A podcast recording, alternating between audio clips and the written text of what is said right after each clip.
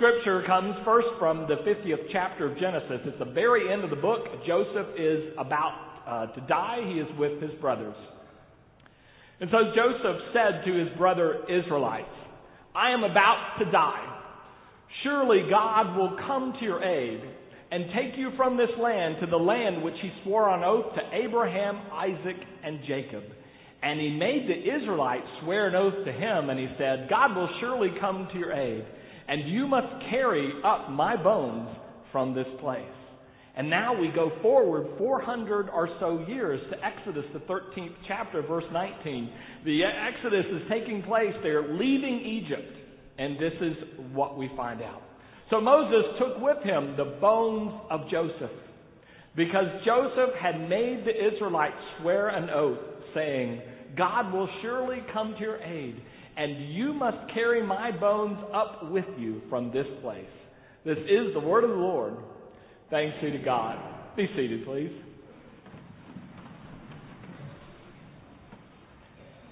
Have you ever done that mental exercise, that drill in your house that goes something like this?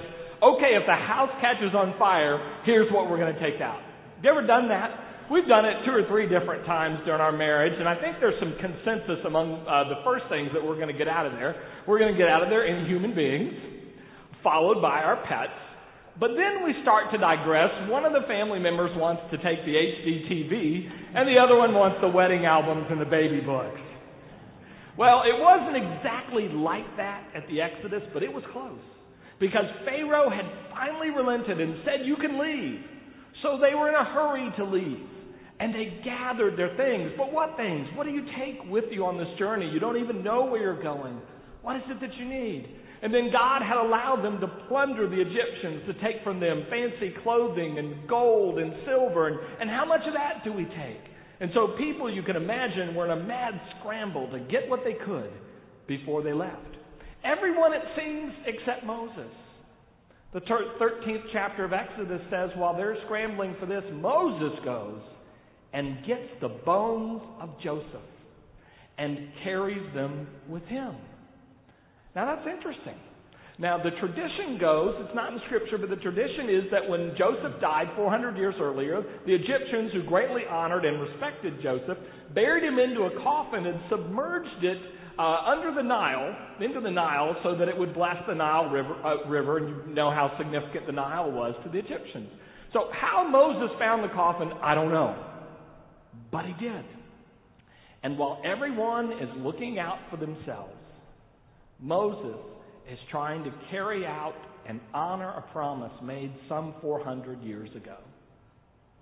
This is a very important topic for me personally because next Sunday we will begin starting to celebrate, or we'll begin the celebration of our 100th anniversary as a congregation. 1909, we bought the land that we would, in 1910, establish the congregation uh, upon. And it always raises the question what do you do with the bones of Joseph? What do you do with the past as you move toward the future? And it seems to me, if we look at the story of the Israelites of the Exodus, it gives us several options of ways that we can treat the past and prepare for the future. Our motto for this coming year is that we're going to celebrate the past and prepare for the future. Well, how do you do that? I think there are a lot of options available to us, and the Israelites present at least four of them, and I thought I'd walk you through them to see what might fit us. The first option that is, I think, completely possible for people is just to ignore the past. Just to see the past as some sort of ball and chain that we need to jettison as quickly as possible and to be able to say to ourselves, it doesn't matter who came before us or what they did. What matters is what's happening to us now. Forget about those bones, Moses. We've got to get out of Dodge. And that's one way to do it. Many people live as if they are the only people who have ever inhabited this planet and have no regard for anyone who ever came before them, what they thought, what they accomplished. It's just all what can they do in the moment. So some people just completely disregard the past and history. Others rewrite it in ways that are convenient to them. I couldn't help but reflect on uh, several of the college football games yesterday were real close. And I remember about 20 years ago, uh, Notre Dame had had a new coach, and they were playing an under 500 team, not a great team, not a football powerhouse. And the game was close. And Notre Dame won the game on a last second field goal. And in the press conference after the game, their new coach proclaimed that as one of the greatest victories in Notre Dame football history. Word got back to the athletic director, and his response was, I could kill him. What upset him so much was a complete disregard for the Gipper, for Knute Rockne, for the Four Horsemen, for everything that went before to act as if this was the first team that ever played. And some people do that. Some people live as if the past never came before and they pay no attention to it. Of course, we remember the great saying from George Santayana who said this. He said, Those who forget the past are doomed to repeat it, repeat its mistakes. And you can see this. Adolf Hitler, even uh, writing in Mein Kampf, uh, talked about you don't fight a battle on two fronts. You certainly don't want to invade Russia. And he did all those things. And he paid the price for missing the past. But a lot of people just live in disregard for the past. That's an option. But there are other Israelites, and, and we can meet them later in the book of Exodus and in the book of Numbers. They just want to live in the past. They don't even want to go in the future. And what they will say is, we want to go back to Egypt. They remember the routine in Egypt. Yeah, it wasn't perfect. They were slaves, but at least they knew what to expect. And so their cry is to stay in the past, to live in the past, to go back to the past. And you and I know plenty of people who simply want to live in the past and live and act as if nothing new has happened and nothing has ever changed uh, for them. And the Israelites certainly are reflective of human nature. One doctor did some research years ago and published his results, and this is what he found. He said among his patients, and the patients of others in, in other groups that he studied, patients would prefer a known cure to a new cure that might be much more effective. He said when given a choice, they'll take the known, less effective cure because they at least know what it is, than the new, more promising treatment. It's sometimes in our nature just to want to stay in the past. And boy, churches want to do that. We in the church often want to uh, stay in the past as much as we can. I have a good friend, pastor of a very large church. And his theory is, David, you should never have change in the church. It ought to be the one place where people ought to come and it's exactly the same as it's been, and it'll be exactly the same tomorrow. It was exactly the same years ago. And so I listened to him make his pitch, and it made some sense. And then I finally asked him, Do y'all have air conditioning? You know, there was a time when there were no organs and there were no, no air conditioning. There was a time when there was no building. Which time do you settle on if you want to live in the past? That is an option that some of the Israelites would take, but I don't think it's the best option to disregard the past, to live in the past, but then there's something else going on. There are people who are, since God said they could plunder the Egyptians, plundering the Egyptians, taking the gold and silver and the fancy clothes, gathering it all up, only to part with it 40 days later to make a golden calf. There are people, it seems to me, who live in disregard of the past and live in disregard of the future. They just blow it all in the present. Now, I think it's very important to be alive in this present moment. And I know people who can never celebrate the present uh, because they always think that that the time is not right and some future day will solve every problem they have. And so it's important to live in this moment. It's the moment God has given us.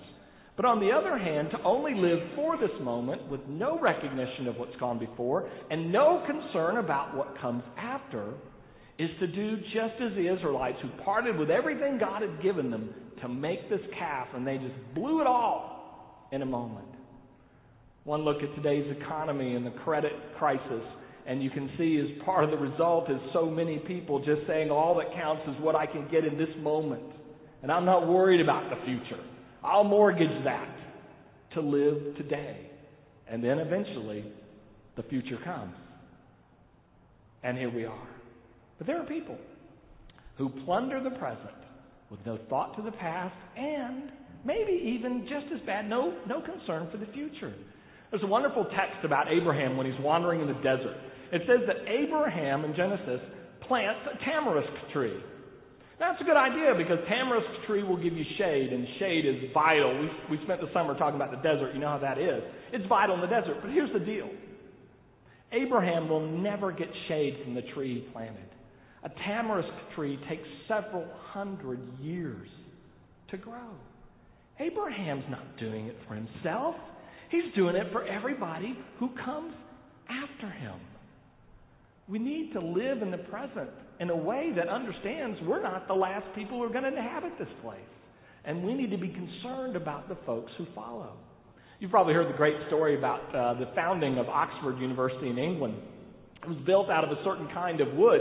And when they built the campus, they knew that someday, in the years and centuries ahead, they might have to replace some of what they built. And they might even expand the campus. And so those who started the school at the same time they built it started a forest, planted a bunch of trees at the same time. So when several hundred years after that, when Oxford needed to remodel, they had the wood available. They lived in the present, but in a way that was attentive to the fact that there'll be others coming along after them. And I think that's a live option that God gives us. It's not to disregard the past or get stuck in the past or to live only for this moment, but I think God calls us in a way to live in recognition of the past and in recognition of the future as well. Honor what's gone before. Prepare for, for people who come after us. We need to do both. One of the great um, uh, things that I've heard recently is a friend of mine went to uh, Israel. And while he was there, the guide that was with him um, eh, was talking to him. He said, You know what? He said, If you ask me, and he's um, or, uh, Jew, he said, If you ask me to sum up Judaism in a word, I could do it. And he said, Well, all right, what is it? And he said, The one word is memory. The one word for Judaism is memory. Remembering God and remembering all those who came before us. But also, it's biblical to remember all those who will come after us. To honor the past, but to prepare for the future. That's our call. That's interesting to me that the rabbis picked up on this in, in their commentary. And that is, when they get the bones of Joseph, they have to carry them into the promised land. It goes all the way till Joshua 20, chapter 24 when, when uh, Joseph finally gets buried. And so they carry with them a box with his bones. But after Moses goes to Mount Sinai, they have a second box that they carry. The priests carry it on poles. It's called the Ark of the Covenant. And inside the Ark of the Covenant is the very Word of God in the Ten Commandments. And I think as they moved into the Promised Land, they carried those two boxes and they were symbolic of we will honor the past and God is with us in the present and will guide us into our future. That's the way we live. To honor those who've gone before and to count on God's guidance and to obey God's word today in such a way that it prepares not only us, but others who come after us for what